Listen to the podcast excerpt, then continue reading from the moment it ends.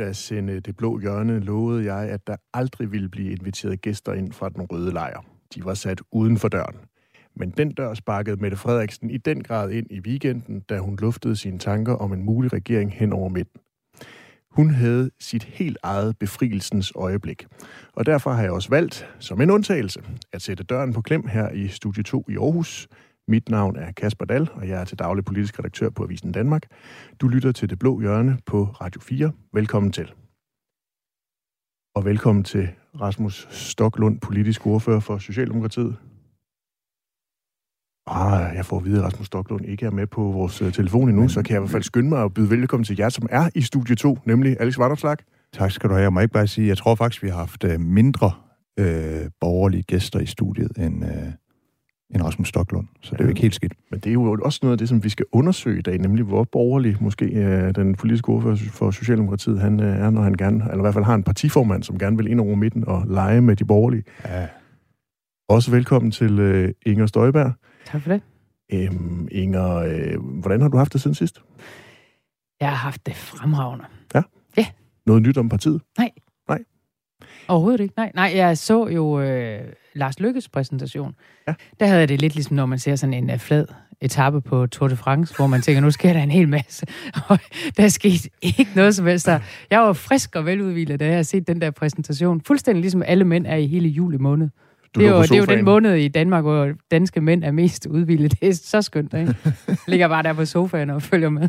Men Inger Støjberg, udover Lars Lykke her mm. i, i Pinsen, så var der jo øh, statsministerens øh, melding om, at hun er nysgerrig på, om man kan danne ja. en øh, regering hen over midten. Udover selvfølgelig at følge med i det stiftende årsmøde hos øh, Moderaterne, så tænker jeg også, at du også fulgt med i øh, statsministerens øh, grundlovstaler. Hvad, hvad siger du til den melding, som statsministeren kom med? Jamen, at, øh, altså, hvis man sådan lige skal give sådan en hurtig karakteristik af dansk politik, så er det jo ligesom at se sådan noget øh, miniput-fodbold, øh, hvor alle løber rundt som sådan en bisværm omkring bolden, som nu er Mette Frederiksen.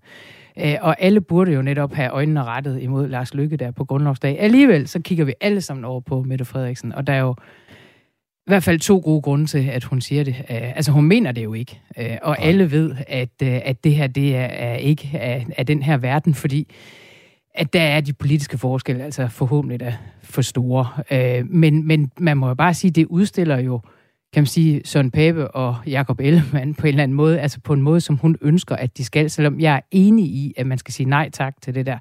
Men de kommer meget hurtigt til at virke som sådan to midalderne mænd i lidt for små, stramme, blå trøjer, ikke også, øh, der bare siger, siger nej, nej, nej. Men, men, men det er en anden verden, og man skal ikke øh, det der. Jeg tror heller ikke på det.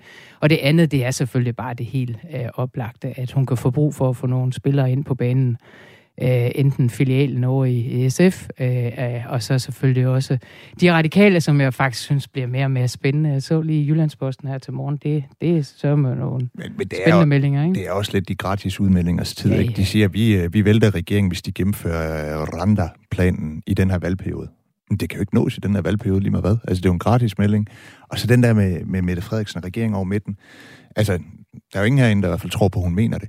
Nej. Men jeg synes også, det, igennem det interview, hun har givet Jyllandsposten. Hun siger jo næsten, mere eller mindre direkte, hun heller, hun heller ikke selv tror på det. Hun siger, jamen det kunne være spændende med sådan en regering hen over midten, men det er ikke det, jeg går til valg på. Jeg går til valg på en etpartiregering. Nå, hvordan forestiller du, du skal være konkret? Ah, det synes jeg ikke, vi skal diskutere. Nu vil jeg bare lige sige, det er en tanke, jeg har luftet. Altså, det, det blev så halvhjertet, at jeg egentlig var overrasket over, så mange medier tog det seriøst. Det havde egentlig klædt medier, som man havde sagt, ah, det var vist øh, 1. April, du har forvekslet med grundlovsdag her. Øh. Men det er også fordi, hun selv synes, det er gået så godt. Altså, fordi ja. det, hun fik jo lige muligheden for igen at sige, hvor helt fuldstændig fremragende en statsminister, hun synes, at hun, er, hun ja. har været. Det er jo dejligt. Nu har I fået lov til at give jeres øh, udlægning af det. Nu kan jeg så byde velkommen til Rasmus Stoklund, politisk ordfører for Socialdemokratiet. Forbindelsen er etableret til Christiansborg. Velkommen til Det Blå Hjørne, Rasmus Stoklund. Tak. Jeg kunne høre, Inger og Alex er med. Øh, ja, det var da hyggeligt.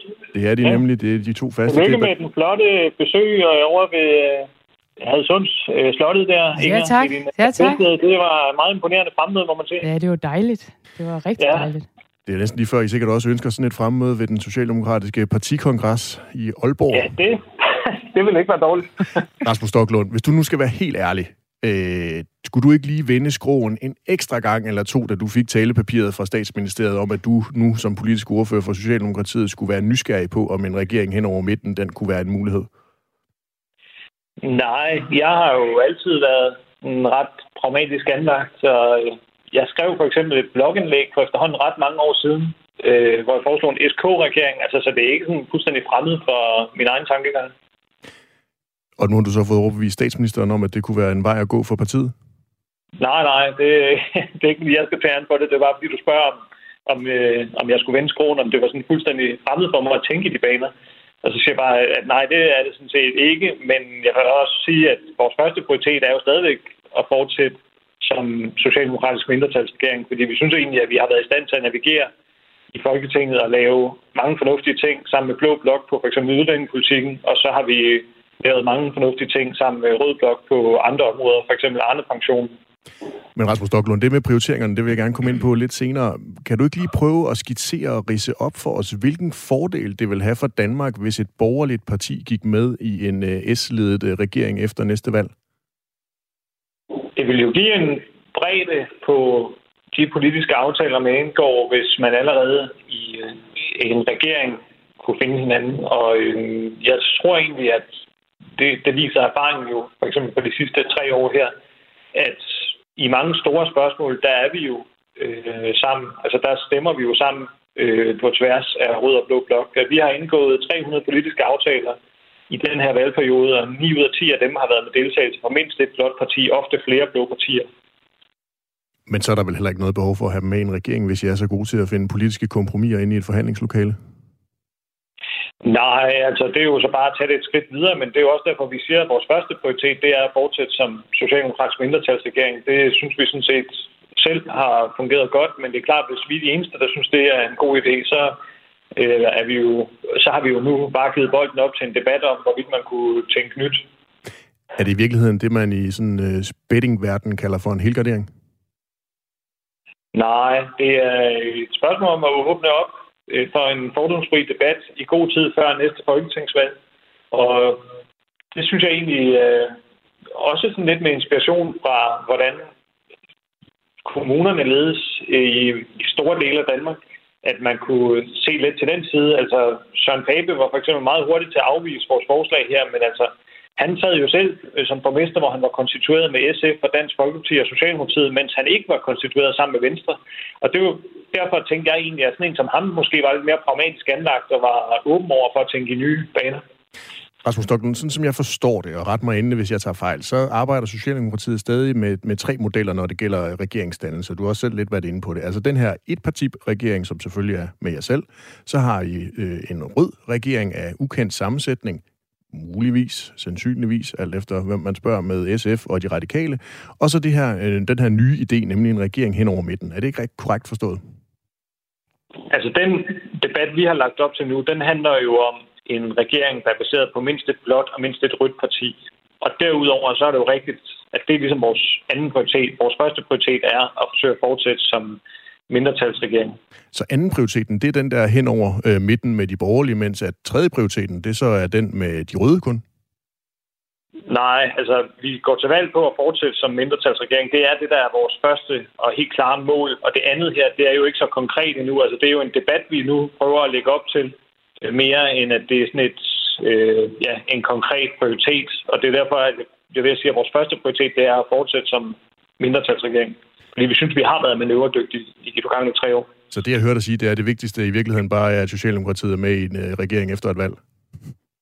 Men selvfølgelig er det en væsentlig prioritet for os at være med i en regering. Altså, det er, jo, det er det jo for de fleste partier med regeringsambitioner. Rasmus Stocklund, nu var øh, øh, statsministeren jo nysgerrig på de borgerlige, og jeg er jo sådan set lidt nysgerrig også på, øh, på Socialdemokratiet, når vi nu har inviteret jer med herind i, øh, i det blå hjørne. Øh, og jeg kunne godt tænke mig at prøve at lige stille et par spørgsmål omkring, hvor, hvor nysgerrig I er på hele blå blok, fordi sådan som jeg har hørt statsministeren, så er det jo meget Venstre og de konservative, hun, hun bejler til, altså dem, som hun i forvejen fik til at, at indgå det her nationale sikkerhedskompromis. Så hvor langt ind over midten er I egentlig interesseret i at prøve at, at arbejde, når man man øh, kigger på jer op til, til valget i, i 2019, så flyttede I jo utrolig lang tid med Dansk Folkeparti. Kan du se øh, Morten Messerschmidt være en del af en øh, socialdemokratisk ledet regering? Jamen, jeg kommer ikke til, to ting i det, han søger. Jeg kommer hverken til at indgå i sådan en bogstavleg, og jeg kommer heller ikke til at indgå i sådan en gennemgang af forskellige politikområder, og så vi har ultimative krav på det eller hende. Men så er du da ikke så nysgerrig. Vi har samarbejdet godt med Dansk Folkeparti i den her periode. For eksempel Arne Pension var jo ikke blevet til noget uden opbakning fra Dansk Folkeparti. Men så er du da ikke så nysgerrig, hvis du ikke vil være med til at diskutere det? Jo, jo. Altså man kan jo sagtens diskutere politik og indhold og nye samarbejdsformer, uden at man behøver at diskutere regeringsdannelse og bogstavleg. Det er der også masser af kommentatorer, som vil fornøje sig med i den kommende tid, så det kan jeg jo overlade til jer. Alice Vanderslag, er du også øh, nysgerrig på Rasmus Stocklund og Socialdemokratiet? Nej, egentlig ikke rigtigt. Altså, for at være ærlig, så synes jeg... Øh, og det er med al respekt for dig, Rasmus. Øh, jeg synes, du er en god kollega og en dygtig politisk ordfører. Men jeg synes, det er lidt spild af tid, det her. Altså, helt seriøst. Det, han siger, det er, at vi går til valg på en S-regering. Hvis ikke vi har flertal for det, ja, så må vi lave noget andet. Nå, okay, videre. Altså, det, det, det er jo ren og skær spænde, det her. Og, og det er jo sådan lidt, man lægger op til en bogstavleje, man vil ikke deltage i en bogstavleje af Øh, man vil gerne have en S-regering, men hvis ikke der er flertal for det, vil man noget andet. Altså, det, det bliver sådan lidt banalt, og det er meget, meget uklart, hvad det egentlig er, Socialdemokratiet forsøger at sige, andet end man gerne vil signalere, at man ikke er så magtfuldkommen. Undskyld, jeg er sådan lidt hård i det, men øh, jeg, jeg ved ikke med lytterne ud, men jeg bliver sådan lidt frustreret over sådan noget snak her, hvor, hvor det er sådan meget selvmodsigende og mærkeligt. Rasmus Stocklund, Alex Vandopslag, han er jo formand for et parti, der trods alt har øh, regeringserfaring. Kunne han ikke være interessant for jer at få med ind i sådan en øh, parti, eller sådan en regering hen over øh, midten? Men der, som jeg sagde lige før, kommer jeg ikke til at indgå i sådan nogle øh, bogstavkombinationslejre. Det er der masser af andre, der begiver sig ind med, så det er jo kun godt. Men jeg synes ikke, at det, der bliver sagt om magtfuldkommenhed, udover de jo et pæne ord, Alex sagde om, og dem kan jeg jo kun gengælde. Men øh, så synes jeg ikke, at det her magtfuldkommenhed er helt rimeligt. Altså, vi har været en mindretalsregering, siden vi tiltrådte i 19, og hver eneste gang, vi har haft noget, vi selv synes var en god idé, så har vi skulle ned i Folketingssalen og overbevist nogle andre partier om, at om de også synes, det var en god idé. Og der har vi jo så fundet kompromiser og imødekommet hinanden med blå og røde partier og fundet forskellige flertal. Og i 9 ud af 10 af de aftaler, vi har lavet, der har der jo været mindst et godt parti med. Så der har jo trods alt meget ofte været sådan, at også blå partier har kunne se øh, sig selv i at være med. Inger Støjberg, jeg er helt overbevist om, at Rasmus Stocklund han deler min nysgerrighed på, øh, på dig og dit ja, mulige parti, selvom han, selvom han måske ikke vil sige det. Men, ja, hvad, hvad, hvad vil du byde ind med? ja, ja, altså, det er jo lidt ligesom at sidde og spille skrable uden brikker, det her. Øh, og, og, men, men når det er sagt, nu vil du ikke diskutere bogstaver, og du vil ikke øh, bruge brikkerne på den måde. Så må vi så diskutere politik, Rasmus. Øh, og jeg er med på, det er ikke dig, der er kommet med det her forslag. Altså, bortset fra, at du har tænkt nogle tanker for nogle år siden. Det er statsministerens skyld, du sidder her i dag. Øh, så, så det er lidt træls for dig. Men når det er sagt, så må vi jo prøve at diskutere lidt politik med dig, fordi så må vi jo høre, hvad er det så, hvis ikke du vil diskutere bogstaverne, så bliver vi nødt til at diskutere indholdet øh, af de ord, der så kommer frem. Hvad for eksempel med forbindelseslinjerne, altså med hele spørgsmålet omkring det Danmark, der ligger uden for København. Det var noget af det, der fyldte rigtig meget for jer førhen. Det fylder ikke noget som helst nu. Nu sidder statsministeren i sine øh, salonger og laver øh, podcast med Rune Lykkeberg, hyperintellektuel mand i København. Hvor er det blevet af? Hvem er det der, I vil lave det med? Hvem vil I lave udlændingepolitik med? Fordi det er jo ikke før, end at vi får de ting på plads, at vi kan se, hvad er det så for nogle regeringsdannelser, I reelt kunne tænke jer? Så er jeg med på, at nu lægger vi bogstaverne væk, men så tager vi politikken i stedet for, og det må du prøve at svare på de her ting. Ja, altså jeg er simpelthen ikke enig i præmissen om, at vi ikke interesserer os for at få Danmark til at hænge bedre sammen. Altså vi gør faktisk alt, hvad vi kan. Så sent som i den her uge, der har vi blandt andet vedtaget i Folketingssalen, at man kan få statsgaranteret boliglån i de dele af Danmark, hvor rigtig mange danskere, og jeg har selv snakket med flere, har oplevet at gå forgæves i banken, selvom de i øvrigt har styr på deres private økonomi og i arbejde osv. Det er jo et sådan konkret eksempel på et sted, der betyder noget for folks hverdag. At folk, der gerne vil købe et hus et dejligt sted på landet, at de nu kan få et statsgaranteret lån, hvis banken ikke vil være med til det. Og det er et problem, som har stået på i efterhånden mange år. Derudover så har vi indgået en aftale om nærhospitaler. Vi har åbnet en masse små lokale politistationer. Vi har lavet økonomiaftaler, der gør, at økonomien følger med, når der bliver flere ældre. Og det har jo været ret afgørende, fordi øh, da vi kom til i 2019, der havde man forud for da de økonomiudtaler, man havde lavet i i årene før, der havde man ikke sørget for, at økonomien fulgte med. Så selvom at der kom flere ældre på plejehjemmet, så var det det samme antal socioassistenter, der var der til at hjælpe dem, for eksempel. Og det er jo et problem, og derfor så er det noget af det, vi har prioriteret højt i den her regeringsperiode. Og det øh, synes jeg så ikke står i modsætning til, at vi interesserer os selvfølgelig for helheden og for, at hele Danmark fungerer godt, og vi interesserer os både for, at livet på landet fungerer, men vi interesserer os selvfølgelig også for, at livet i storbyen fungerer. Og Rasmus Stocklund, vi kommer til at dyrke politik og de politiske forskelle meget mere, men inden da, så vil jeg dels gerne have lytterne med øh, derude. Mener I også, at det kunne gavne Danmark med en øh, regering hen over midten, sådan som Rasmus Stoklund og statsminister Mette Frederiksen? Så ring ind med dit uh, svar og deltag i debatten på telefonnummer 72 30 44 44, eller du kan sende en øh, uh, sms med dit mening til uh, 1424. Og nu vil jeg også gerne have lov til at byde velkommen til Mette Appelgaard, politisk ordfører for De Konservative. Du er med fra et øh, studie i København. Det er velkommen, korrekt. Velkommen til Det Blå Hjørne, Mette. Tak skal I have. Mette, har øh, Stoklund en pointe i, at en øh, regering hen over midten, den vil øh, gavne Danmark? Stokkelungens hovedpointe er jo sådan helt set, at en regering hen over midten vil føre til flere brede aftaler, og det synes jeg jo helt ærligt er lidt noget fis for at være helt ærlig, fordi hvis man vil lave brede aftaler, så kan man jo bare lave det. Altså, vi har lige været igennem en uge i Folketingssalen, hvor vi har stemt i timevis, og der er store ting, der er stemt igennem, som absolut ikke har været med et bredt flertal. Den her aftale omkring elevfordeling, tvangsfordeling af, af de unge mennesker, som har fyldt meget debatten den seneste tid, det er vedtaget med det snæverst øh, mulige flertal, øh, hvor man ikke har været interesseret i at, øh, at lytte til, til vores indvendinger. Den anden dag faldt der et, øh, et lovforslag fra regeringen øh, omkring det her med at sænke beløbsgrænsen for at få noget udlandsk arbejdskraft ind og efterspørge det, virksomhederne skriger på, nemlig øh, arbejdskraft. Og der faldt regeringens eget forslag, fordi de ikke havde været i stand til at skaffe 90 øh, mandater bag det. Øh, og vi har tækket og bedt om at blive inviteret til kaffe i ministeriet, så vi kan få lov til at forhandle videre og nå en aftale omkring det her. Det skylder vi de danske virksomheder. Og vi kan ikke få så meget som en gang stempel øh, kaffe i det ministerie.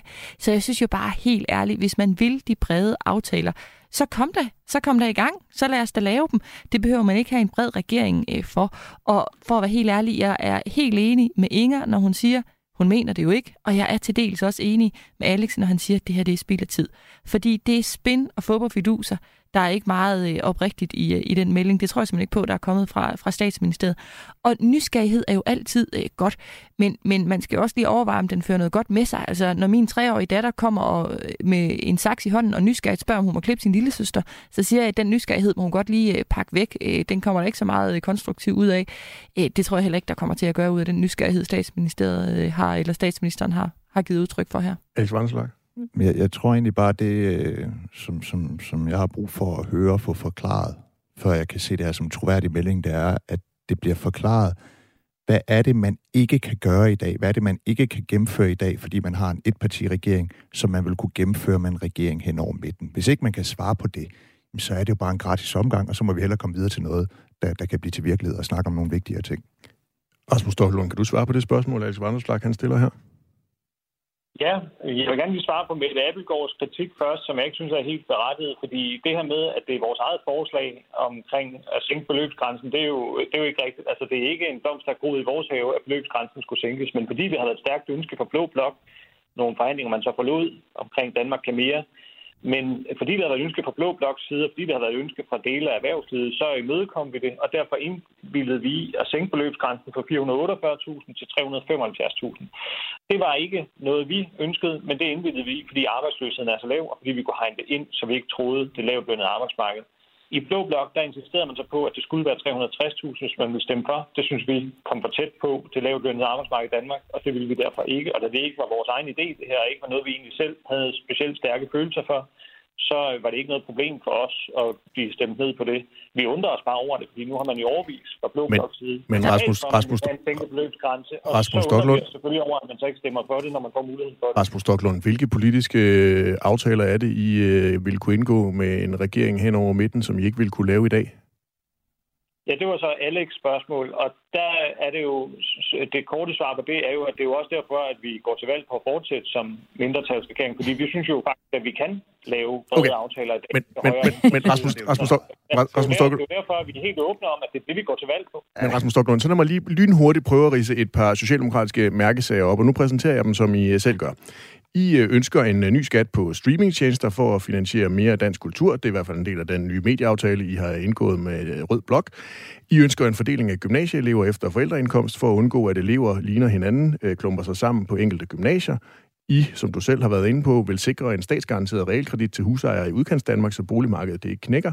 Og I ønsker muligheden for at fastholde retten til tidlig pension til, nedslidte, til nedslidte, altså den såkaldte Arne-pension. Hvor mange af de øh, et få tiltag, jeg ridset op her, tror du, at en regering med borgerlig deltagelse vil kunne kæmpe for? Jamen, øh, det øh, ved jeg ikke. Det må tiden jo vise. Men altså, det er jo også derfor, at vi går til valg på at fortsætte som et parti-regering. Og så vil jeg øvrigt sige, at du kan jo finde masser af politiske emner, hvor at partierne er uenige, også hvor partierne i Blå Blok er uenige internt. Altså, da vi for eksempel lavede et politiforlig, så var det kun sammen med de konservative, fordi det vil Venstre ikke være med til. Da vi lavede øh, udligningsreform øh, forhold til kommunerne, så var det sammen med Venstre, fordi det ville konservative ikke være med til. Da vi lavede Arne-pensionen, så var det sammen med Dansk Folkeparti, fordi det ville Venstre og konservative ikke være med til. Og så kunne man jo blive ved med Men vil det så sige, at det, du lægger op til her, det er en, øh, en øh, socialdemokratisk ledet regering med alle de borgerlige partier, så I kan lave nogle øh, aftaler med dem sådan lidt forskelligt alt efter, hvilke emne det er? Nej, min hensigt var sådan set bare at prøve at illustrere, at fordi man kan finde nogle eksempler, hvor vi er uenige med nogle af de blå partier på forskellige emner, så kan man altså også finde masser af eksempler, hvor de blå partier er uenige internt. Og der er jo mange, der har sådan en idé om, at hvis det er blå blok, der vinder, så skulle det være en, en VK-regering. Og der er der jo sådan set masser af eksempler på, at de to partier også internt er uenige om forskellige ting. Vi har øh, Henrik Jørgensen fra Midtjylland med på en, øh, en telefon. Henrik, du vil gerne stille et spørgsmål til vores øh, panel i dag. Hvordan lyder det? Jamen, øh, jeg synes, det er en glimrende idé med en regering går tværs af midten, men øh, jeg synes, det er en, en smule øh, sådan lidt øh, useriøst. Øh, for jeg har svært ved at forestille mig, hvis man skulle forestille sig en konstitution med Venstre, Konservativ og Socialdemokratiet, skulle der så være et af de partier, som afgiver på sig en magten ved at sige, jamen, øh, vi øh, frasiger os øh, statsministerposten, men vil gerne gå i regering. Det har jeg virkelig svært ved at, at se ske for øh, på sådan en regeringsdannelse. Der vil jeg, lige... jeg synes, det er en glimrende idé. Tusind tak, Henrik. Der vil jeg lige øh, kaste den øh, bold og det spørgsmål videre til Mette Abelgaard, som et af de partier, der blev nævnt. Mette Abelgaard, kunne du forestille, jer, forestille dig øh, konservativ være med til at, at afgive magt, som Henrik han øh, nævner her, ved at gå ind i en øh, Mette Frederiksen-ledet regering?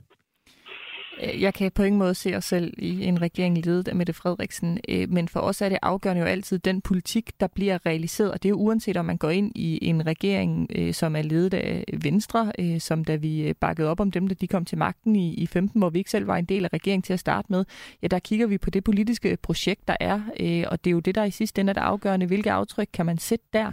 Og der vil vi bare to helt fundamentalt forskellige retninger for Danmark. Altså vi har fremlagt et finanslovsforslag, hvor vi lægger, letter skatten med 6,8 milliarder, og vi har en regering, som har hævet den med mere end 10.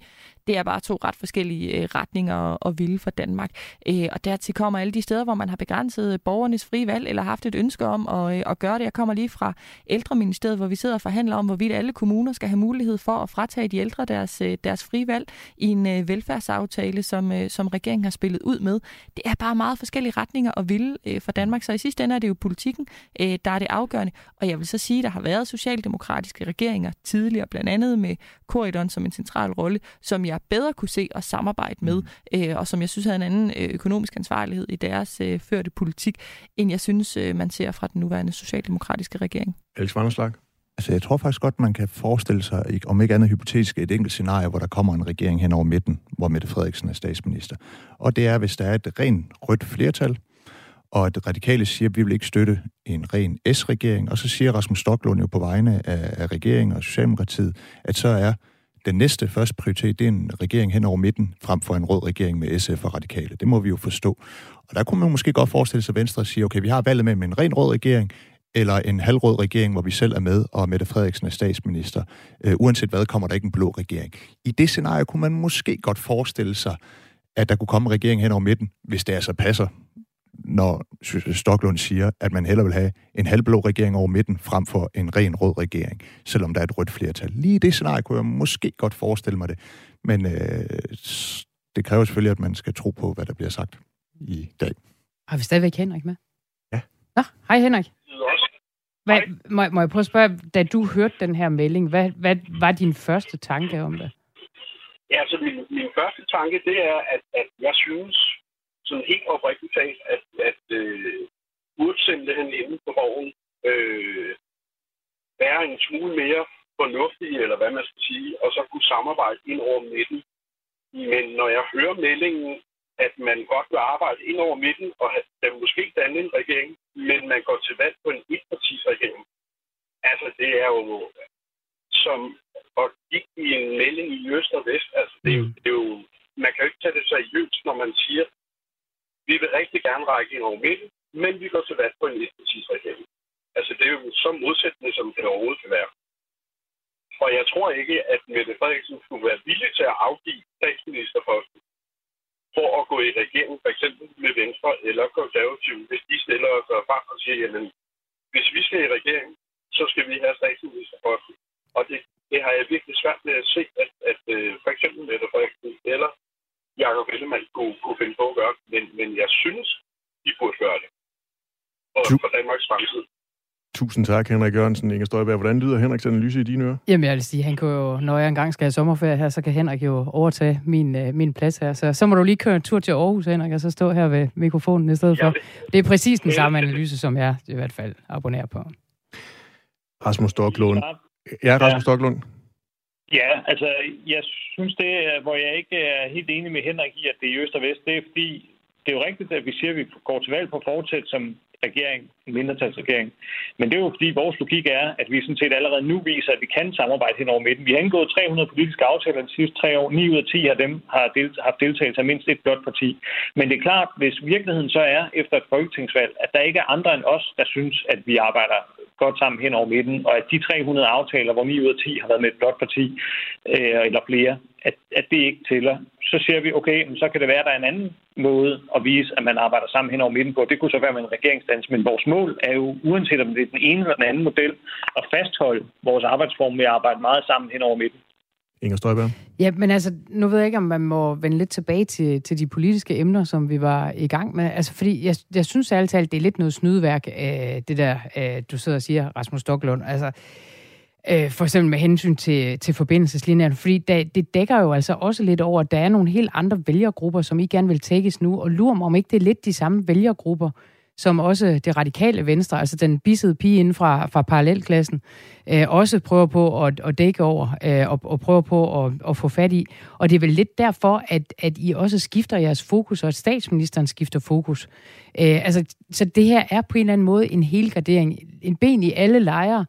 I tækkes lidt de radikale på nogle felter nu her med, med storbypolitik og klima og alle sådan nogle ting. Øh, røde og om, om I er røde eller grønne først, det diskuterer I lidt sammen med dem. Øh, samtidig med det, så øh, kriges I lidt med den på udlændingepolitikken, og det kan du, øh, det siger du jo selv lidt om i Jyllandsposten i dag, hvor du siger, at, øh, at du jo ikke kan bestemme over de radikale. Øh, det er med hensyn til Rwanda, og, og det tror jeg nok er mildt sagt. Altså, det plejer vel altid at være de radikale, der bestemmer over jer, øh, når de kommer omkring øh, regeringsbordet. Så jeg kan da godt forstå den her hele gradering. Jeg synes bare, det er utroværdigt. Mm. Rasmus Stocklund, en kort replik på det. Det er jo velkendt, at vi ikke altid er enige med radikal venstre om udlændingepolitikken, men samtidig så vil jeg også bare sige, at den udlændingepolitik, vi har ført siden vi kom til i 2019, den har vi jo ført sammen med de blå partier primært. Og det betyder jo, at reglerne for permanent ophold for eksempel er de samme. Det betyder, at vi har strammet reglerne for, hvordan man får statsborgerskab. Og når det gælder den anden del, altså det der med at sikre helheden og sikre, at både land og by til gode ses, så mener jeg faktisk helt oprigtigt, at det vigtigste initiativer, vi tog i den forbindelse, det var, da vi begyndte efter mange års svigt, blandt andet de regeringer, du selv var en del af, men altså, da vi begyndte at lave økonomiaftaler, som sikrede, at der fulgte flere penge med, når der kom flere ældre i kommunerne eksempelvis. Rasmus Stoklund, nu har du haft næsten 30 minutter her i, øh, i det blå hjørne. Din øh, partiformand, hun sagde, at hun gerne ville åbne en diskussion af, om man kunne lave en øh, regering hen over den politiske midte. Baseret på den reaktion, du har hørt her fra Inger Støjberg, Alex Vandopslag, Mette Abildgaard, mener du så, der er grundlag for overhovedet at gå videre med den diskussion og den undersøgelse, I nu har sat i gang i, i Socialdemokratiet af muligheden for at danne en regering hen over midten? Ja, nu er der jo god tid til næste folketingsvalg, og øh, derfor så har vi jo god tid endnu til også at, at tale videre og jeg håber da, at der er nogen, der vil se fordomsfrit på, om ikke at man kunne samarbejde lidt bredere. Og når man nu har Mette Abelgaard med, som har en partiformand, der selv har været borgmester på SF, Dansk Folkeparti og Socialdemokratiske stemmer, mens han ikke vil være det på Venstre stemmer, så kunne det jo godt være, at øh, der var et potentiale for os at tænke nye baner på Christiansborg. Og den får I to mulighed for at tage, når I mødes nede i Vandrehallen på Christiansborg. Rasmus Stocklund, politisk ordfører for Socialdemokratiet. Tusind tak, fordi du var med her i Det Blå Hjørne. Ja, tak.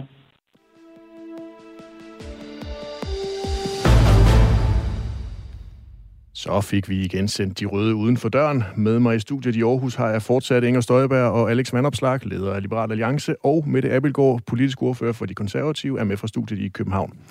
Vi må øh, konstatere, at en øh, regering over midten øh, ikke er et øh, borgerligt projekt. Det tillader jeg mig i hvert fald at gøre her efter den her diskussion, vi har haft. Og Mette Abelgaard, nu vi er ved, øh, ved bogstavlejen. Forestiller du dig egentlig, at øh, Liberal Alliance skal indgå i en øh, fremtidig borgerlig regering? Altså, vi er godt nok tilbage ved det der med at spille Scrabble uden at have nogle, øh, nogle bogstaver. Øh, der er jo ikke nogen af os, der aner, hvordan, øh, hvordan alting ser ud efter et valg, men vi havde et super godt samarbejde med Liberal Alliance, da de var et regeringsparti. Jo vist, bølgerne gik højt nogle gange, og vi skulle lige øh, lære samarbejdsformen og, og kende alle sammen. Men politisk set øh, har vi rigtig meget, hvor vi står øh, godt øh, og ens sammen med, med Liberal Alliance på hele den økonomiske politik. Vi har kæmpet mange fælles kampe, øh, blandt andet imod regeringens øh, forslag om de her ufinansierede øh, gavechecks, øh, som vil være med til at puste inflationen endnu mere op, end den er i forvejen. Øh, og i det hele taget på den økonomiske politik, vi har jo ikke købt ind på det her med, at det demografiske træk, det skal dækkes en til en, som Venstre jo i høj grad øh, har været med til at udskrive en, en potentiel meget stor ekstra regning på, på den kant. Så, så vi har meget godt at samarbejde med, med Liberal Alliance om. Mette Abelgaard, nu er vi så utrolig glade for, at vi har en øh, konservativ repræsentant med her i det blå hjørne, så nu jeg endelig lige har dig. Hvem skal egentlig lede en øh, fremtidig borgerlig regering? Jamen, det må, øh, det må tiden jo vise. Altså indtil videre er der en, der har meldt sig som, som statsministerkandidat, og så må vi jo se, om der er flere, der når at melde sig som det, inden vi når et, et folketingsvalg. Det afgørende for os er egentlig at få mest mulig indflydelse ud af vores mandater. Det vurderer vi sådan løbende, hvordan vi tror, vi gør. Jeg kan se, at Inger Støjberg, hun står og tripper også for at komme til at stille spørgsmål ja. til vores konservative gæst. Fyr ja, med, med det, det var fordi, jeg var jo politisk ordfører dengang, Anders Fogh øh, måske kiggede lidt efter et job i udlandet, men hvor jeg ikke måtte sige noget om det, mm. og, og alligevel godt vidste det. Altså, hvordan har du det egentlig med det? Altså, glæder du dig ikke lidt? Jeg glædede mig rigtig meget til, da, da Anders Fogh han endelig øh, meldte sig i sin tid. Jamen, øh, jeg kan sige med, øh, med ro i, øh, i sindet, at, øh, at jeg ved ikke, om øh, Søren Pape han går med nogle planer om en eller anden øh, dag at melde sig som, øh, som statsministerkandidat, og, øh, og skulle han gøre det, så vil jeg bakke fuldstændig øh, op om det. Øh, men det er en stor ting at melde sig som, øh, som statsministerkandidat. Det er der også nogen, der har gjort øh, gennem tiden på tidspunkter, hvor meningsmålingerne lige kortvarigt øh, var gode, øh, og hvor det har været urealistisk i sidste ende at realisere det. Øh, jeg tror, der er mange fra øh, de større partier, som, øh, som du også har været i, i, mange år, Inger, som, øh, som måske lidt glemmer den udvikling, vi har været igennem som parti. Forstået på den måde, da jeg blev valgt ind i 2015, der blev jeg valgt ind, da partiet fik sit dårligste valg i 100 år det dårligste valg i 100 år. Vi var seks mand i folketingsgruppen, og en af dem var mig, og en anden var Pape, som også var nyvalgt dengang.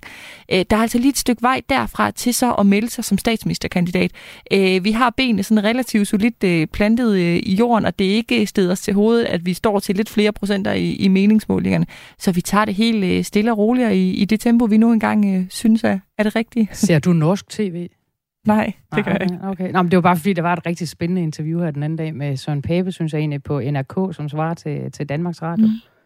Hvor han, øh, hvor han sådan begyndte med at løfte sløret lidt mere, end han egentlig gør i, i de danske medier, synes jeg. Ja. Nu skal det ikke handle det om norsk tv, Inger Støjberg. Nu skal det handle om øh, de borgerlige, fordi det er det, det blå hjørne, det går ud på.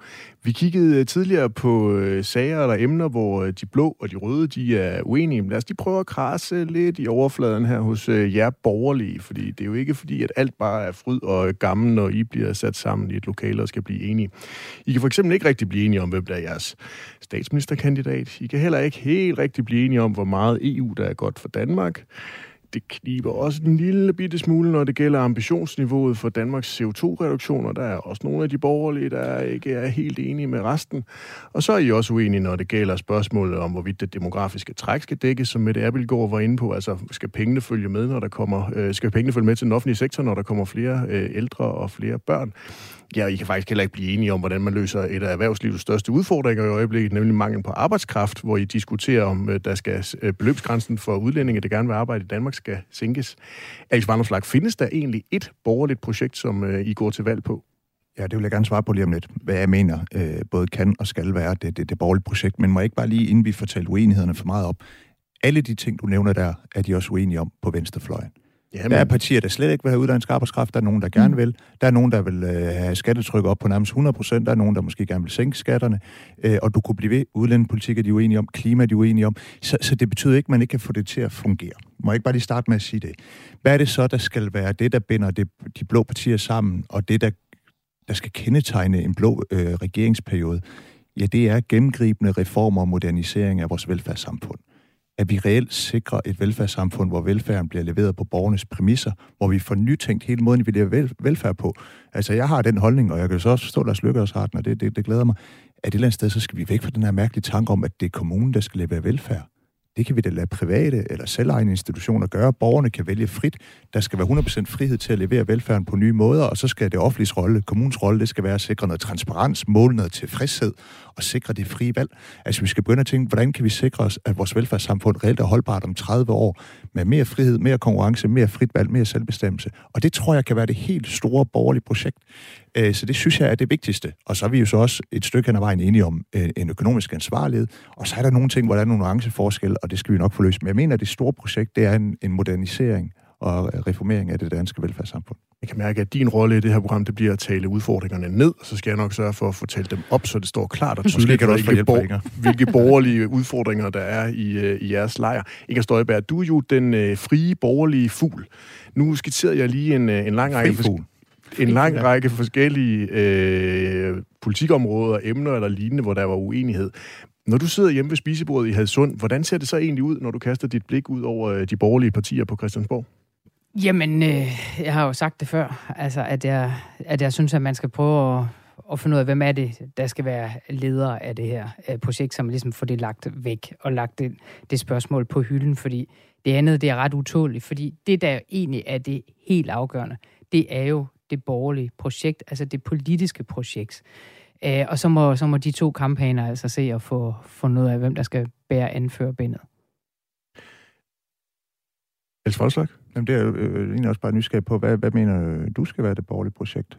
Udover at vi skal tage os godt af, af, af de områder, der ikke er København og Aarhus også. Øh, men men hvor, hvor ser du noget, der kan samle, og noget, der er vigtigt? Jamen, altså for det første, så synes jeg jo netop, at man skal kigge på, at der også er et Danmark uden for, mm. for København. For det andet, så er jeg sådan set slet ikke uenig med dig i, at man bliver nødt til at prøve at få kigget den offentlige sektor igennem øh, og fortsætte noget af det arbejde, som der jo også var i øh, VKO-tiden øh, i mm. sin tid, hvor man jo tog hul på, på de her ting. Mm. Øh, og det mener jeg jo bestemt, altså omkring hele frit valg øh, tankegangen, at der er masser øh, at hente.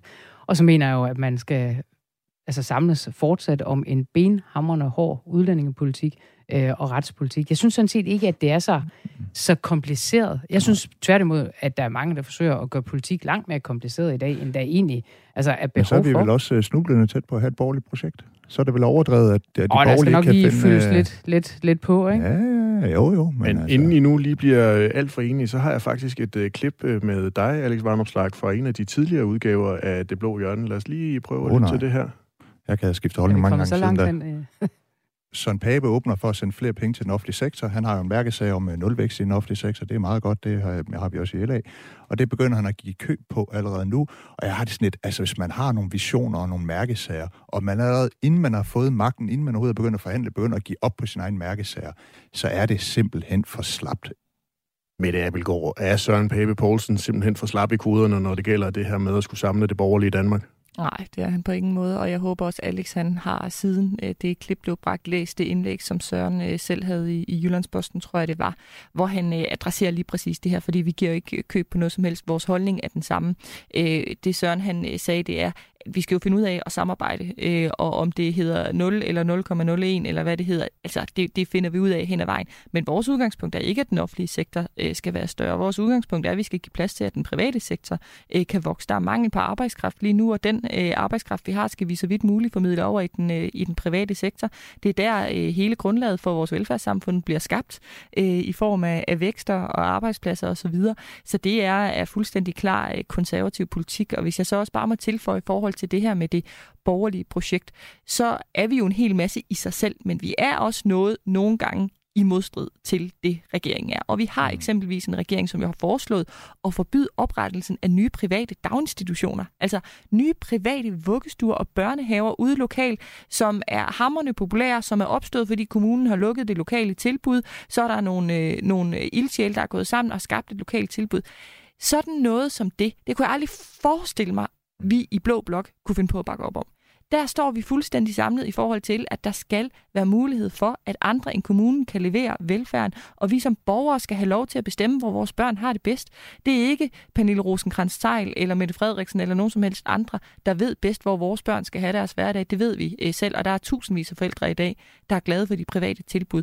Så der ser jeg, at vi har en meget, meget stærk fælles dagsorden, som bliver helt afgørende i næste folketingsvalg, fordi regeringen kommer med det ene forslag efter det andet, som går på at indskrænke det frie valg. I sidste uge var det misbrugere af alkohol og stoffer, hvor regeringen lagde op til at fjerne deres øh, frie valg, og uge efter uge kommer der nye områder, hvor de foreslår at fjerne det frie valg.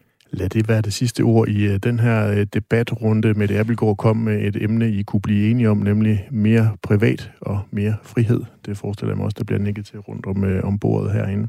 Med det politisk ordfører for de konservative. Tusind tak, fordi du var med i Det Blå Hjørne. Selv tak.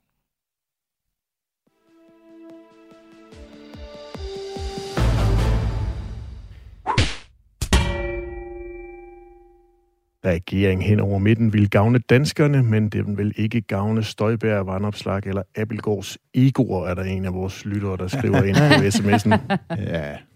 Er det ret? Nej, altså hvis man forestiller sig, at øh, det handler om mit ego, så skal jeg bare sige, at jeg vil i regeringen for enhver pris, så mit ego kan blive belønnet med en ministerpost. Øh, jeg er jo mere optaget af, hvad er det for en politisk retning, Danmark har brug for. Jeg mener, at vi har brug for øh, drastiske reformer af vores velfærdssamfund, reformer, der gør det billigere at være dansker, øh, og så øh, øh, synes jeg, vi trænger til en mere sådan ydmyg tilgang til den politiske magt i Danmark. Øh, og det der oplever en alt for magtfuldkommen regering. Og de tre ting, som jeg synes er meget vigtige, dem tror jeg ikke, jeg kan få gennemført med en rød regering eller nogle røde partier. Det er derfor, jeg ønsker en blå regering. Det er fordi, jeg tror, det er en blå regering, der kan gennemføre den politik, jeg går ind for. Så det handler ikke om mit ego. Hvis det bare handler om mit ego, så vil jeg bare sige, ja, ja, vi gør bare hvad som helst, så jeg kan få en ministerpost.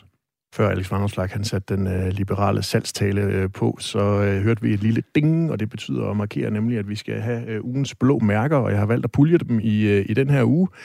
Vi skal høre, Alex Vanderslag, hvem øh, i den borgerlige lejr fortjener denne her uge et, øh, et blåt mærke set fra, fra din stol? Jeg giver den igen til Lars Lykke, men jeg vil egentlig gerne lige starte med at rose ham, øh, fordi han kom jo med, med sådan øh, et interview i Berlinske og havde sin øh, landsmødetale, og jeg synes egentlig, han satte fingeren på det ømme sted, så at sige. Han kom med en masse gode reformforslag af den offentlige sektor, og for den sags skyld også var skattetryk og lignende. Og, og jeg sad og tænkte, hold op, hvor ville det være godt, hvis vi fik gennemført noget af den politik. Det er derfor, vi har brug for et blå projekt, fordi der er ingen røde partier, der nogensinde vil gå med til sådan en reformdagsorden, og så siger han, gå hjælp mig, at det skal være med en regering hen over midten. Og det er jo den sikre vej til, at han aldrig får sit eh, reformforslag igennem. Det kan kun ske med en blå regering, og derfor har jeg lyst til at give ham et blåt mærke, for jeg, jeg ærger mig sådan over, at han kan udvikle så god en politik, og så insistere på, at det skal gennemføres med nogle partier, der aldrig vil bakke op om det, i stedet for at kigge rundt på de blå partier og sige, hov, der er der nogen her, jeg kan gennemføre det med. Lad os få en blå regering, og så kan han hjælpe os med et borgerligt flertal.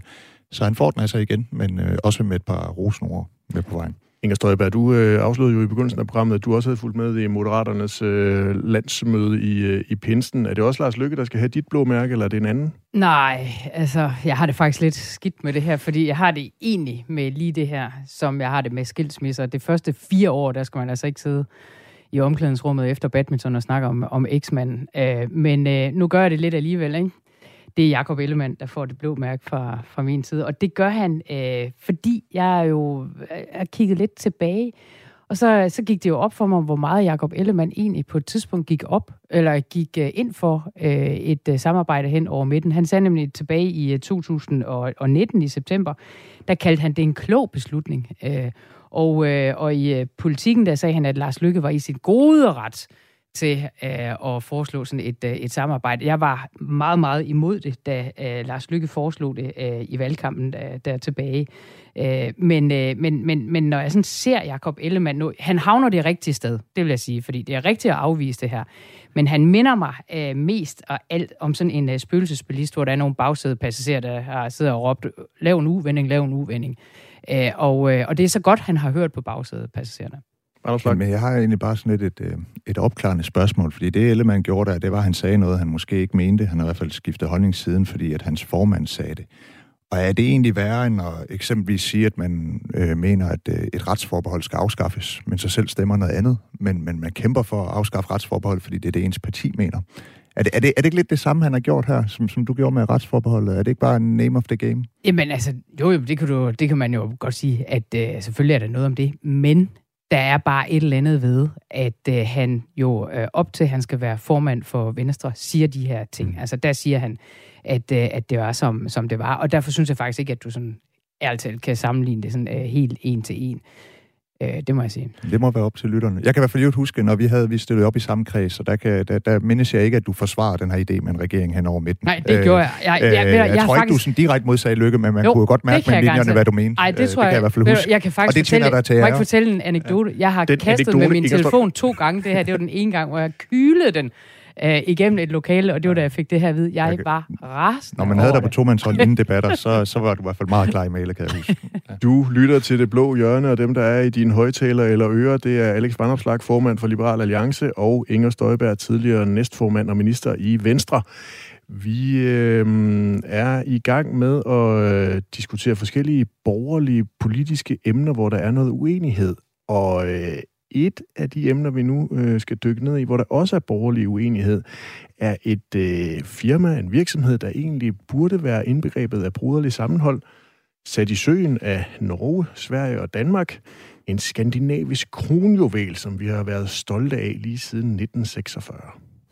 What is truly Scandinavian? Grattis! Absolutely nothing.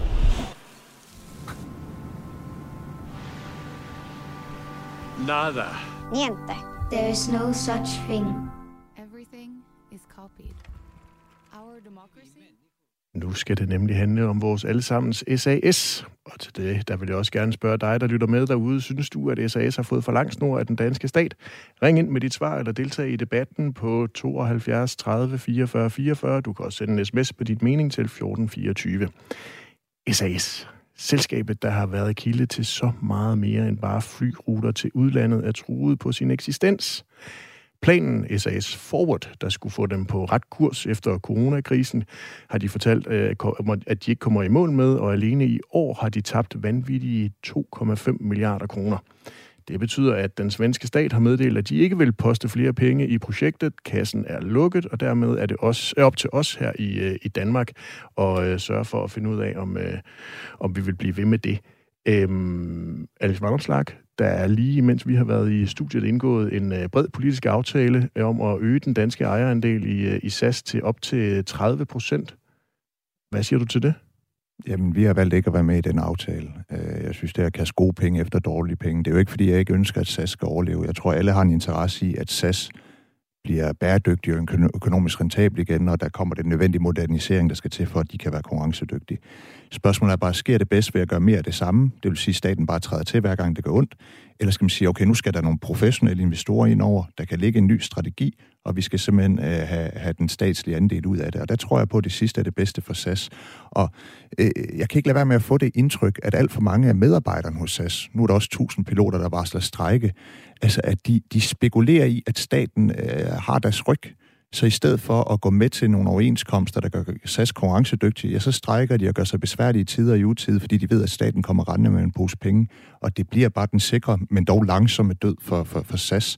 Så jeg er egentlig bekymret for SAS' fremtid, primært fordi, at man ikke tillader professionelle investorer at komme ind og modernisere hele biksen. Og så vil jeg byde velkommen til René Christensen, finans- og beskæftigelsesordfører for Dansk Folkeparti. Du kommer lige direkte fra øh, Finansministeriet, hvor Dansk Folkeparti er et af partierne, der støtter den her aftale. Hvorfor vil I egentlig ikke have øh, eksperter, professionelle investorer med ind over, som Alex Vanderslag kan efterspørge her? Jamen, det er jo faktisk lige nøjagtigt det, vi har aftalt, at der skal. For hvis der ikke kommer det, så kommer der faktisk ikke nogen penge. Det, vi har aftalt i dag, er jo ikke at sende penge efter, hvad hedder det, SAS. Det er jo bare op om den, øh, hvad hedder det, redningsplan, der ligger, altså den spareplan, som der ligger. Øh, fordi når man læser aftalen, jeg vil gerne læse op for den, sådan, som man er helt sikker på det. Aftalepartierne er en videre enige om, at den danske stats finansielle bidrag forudsætter en ejerdel med en eller flere nye aktionærer i SAS. Og det er jo fordi, vi siger, at øh, vi vil gerne eftergive noget gæld. Det er jo også det, svenskerne sagde. De sagde, at de ville eftergive noget gæld, men de ville ikke putte nye penge i, øh, i selskabet. Øh, og nu skal markedet så ud og reagere, og der håber vi jo på, at markedet de, øh, de reagerer reagere positivt, og der vil komme nogle nye store aktionærer ind, som kan være med til, og der er jeg fuldstændig enig med vandopslag, altså være med til at lægge pres på i forhold til at få SAS til at være et bæredygtigt øh, selskab. Fordi staten skal jo Men- drive Men, men. René, Christensen, som Alex Vanderslag også var inde på, så er en af de ulemper, der måske er ved SAS i den nuværende konstruktion, kan jo være, at man har en, øh, en arv, der går helt tilbage til 1940'erne, hvor der er der jo er opbygget nogle øh, tunge, dyre, omkostningsfulde, må man forstå, overenskomster. Vanderslag har brugt pointen om, at der bliver truet med strække. Kunne I ikke i virkeligheden være med til at skabe et nyt og bedre SAS ved at lade det gå til grunde? Nej, det tror jeg ikke, øh, at man kunne.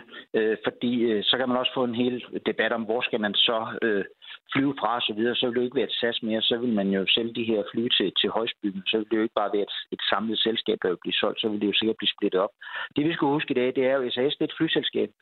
Men jo et flyselskab, som... Øh, for det meste, hvad hedder det, har base i øh, Københavns Lufthavn. Øh, og også mange af de her oversøiske flyvninger, som SAS står for, foregår jo fra, fra København.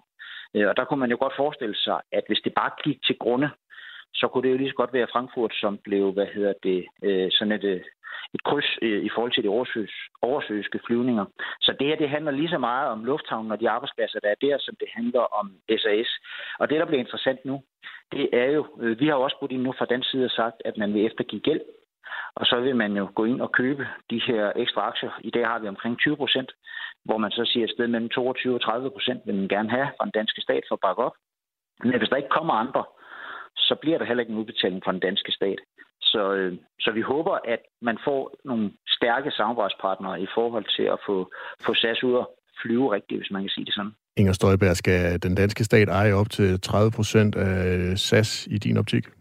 Jamen, det mener jeg, man skal nu, men jeg mener ikke, at man skal på sigt. Men, øh, men altså, hvis man øh, bare lader SAS øh, altså, gå konkurs nu, så har vi jo, altså, vi har jo kastet alt for mange penge efter det her i lang tid, til at vi kan tillade det, synes jeg. Det er det ene, og det andet, det er i virkeligheden også, at øh, altså, både dansk erhvervsliv, men også danskere helt generelt, er jo altså, i en rigtig, rigtig gunstig situation, fordi der er så meget øh, trafik ud af København, og fordi vi er et knudepunkt, altså fuldstændig det, René Christensen også siger. Øh, så, så øh, jeg mener, vi er kommet i en situation, og det er jo ikke ønskværdigt, men vi er kommet i en situation, hvor man bliver nødt til at gøre det her. Når det er sagt, så kan Alex jo ikke mene andet, altså, end det, han mener øh, med det partiståsted, som, som han har. Så det ville være meget mærkeligt, hvis, hvis I var gået med i Men det. René, siger du, at hvis man er et liberalt parti, så er man nødt til at stå udenfor? Ja, hvis man er så liberal som der, hvor, hvor, hvor, Nej, men- hvor men- benene ikke altid når jorden i forhold jeg- jeg til det. Nej, du kan jo ikke Nej, nej, mene men- andet, altså. Det er helt, Øh, helt oh, med ja, det kunne jeg nok godt. Jeg synes faktisk egentlig, det var lidt en... Ja, okay, jeg synes ikke, det var så svært en sag. Øhm, men, men altså, jeg synes bare, det ligger lidt i både det, du siger, René og, og Inger, at, at øh, det her det er en god idé at opkøbe nogle aktieandele, fordi lige om lidt, så får man gennemført SAS Forward i en ny udgave, og så, så, så er det hele vendt, og så er det viser sig at være en god investering. Og det er bare der, jeg er enormt skeptisk. Det her, det bliver jo ikke den sidste hjælpepakke. SAS kommer jo ikke ud af sin krise gennem den her plan. Og jeg tror, det eneste, der kan få dem ud af deres krise, det er, at der kommer nogle professionelle investorer ind og laver et turnaround. Og ja, det kan måske betyde, at der er flere fly- fly- flyruter fra Danmark. Men det er jo ikke sådan, at man ikke kan flyve ud af Danmark, bare fordi SAS flyver en smule mindre. Altså, det, det, det vigtige er jo, at SAS overlever. Og det tror jeg bare ikke er den bedste strategi, det er at blive ved med at poste skattekroner ind i det. Inger Støjberg? Nej, jeg tror sådan set hverken René Christensen eller jeg har sagt, at det var en god investering. Jeg tror, vi har sagt, at det var nødvendigt at gøre det her. Hvis Men så kan man jo sagt noget. Altså, jeg tror, det, det er det, der ligger i det. Altså, så hvis jeg, det kommer jeg om har- fire år siger, at vi har brug for, at I køber op til 40 Altså, jeg, vil sige, jeg har ikke en man eller anden drøm det. om, at staten skal drive luftfartsselskab i al evighed, men jeg har faktisk øh, et ønske om, at vi skal kunne få afhændet SAS, så Mm. at det ikke går fuldstændig galt. Og altså, der er altså også et hensyn at tage til dansk erhvervsliv og, og helt almindelige danskere, der bare har nogle langt bedre muligheder for at, at rejse ud i verden. Øh, Det er jo altså betydelige summer, der i virkeligheden bliver skabt via dansk erhvervsliv, der rejser ud i verden via øh, København. Og man skal bare ikke stikke sig selv blå i øjnene og tro, at øh, hvis man skal omkring Berlin eller Frankfurt eller noget andet, at det bliver lige så nemt. Det gør det ikke. Men, men hvor, hvordan har vi fået den forestilling, at hvis SAS bliver øh, anderledes end dag i dag, så kan man nærmest ikke flyve ud af Danmark? Selvfølgelig kan man da det. René Christensen. Ja. Ja, Ja, en meget kort kommentar. Meget kort. Ja, men, det, er ja, men bare for at så sige, det her det er jo egentlig ret liberalt, fordi man siger nu, vi vil gerne være med som stat til at putte nogle flere i, hvis markedet vil. Altså, vi får virkelig afprøvet, om det vi tror på i den her kreds her nu, hvis markedet siger, at det tror vi ikke på, jamen, så bliver det ikke sådan noget. Hvis markedet siger, det tror vi også på, jamen hvorfor i alverden skulle man så ikke kunne bakke op, hvis markedet også tror på det? Tusind tak, René Christensen, finans- og beskæftigelsesordfører for Dansk Folkeparti. Vi lukker og slukker her i dag i øh, Det Blå Hjørne. Mit navn er Kasper Dahl. Til daglig er jeg politisk redaktør på øh, Avisen Danmark. Du har lyttet til Det Blå Hjørne på Radio 4. Rigtig god weekend.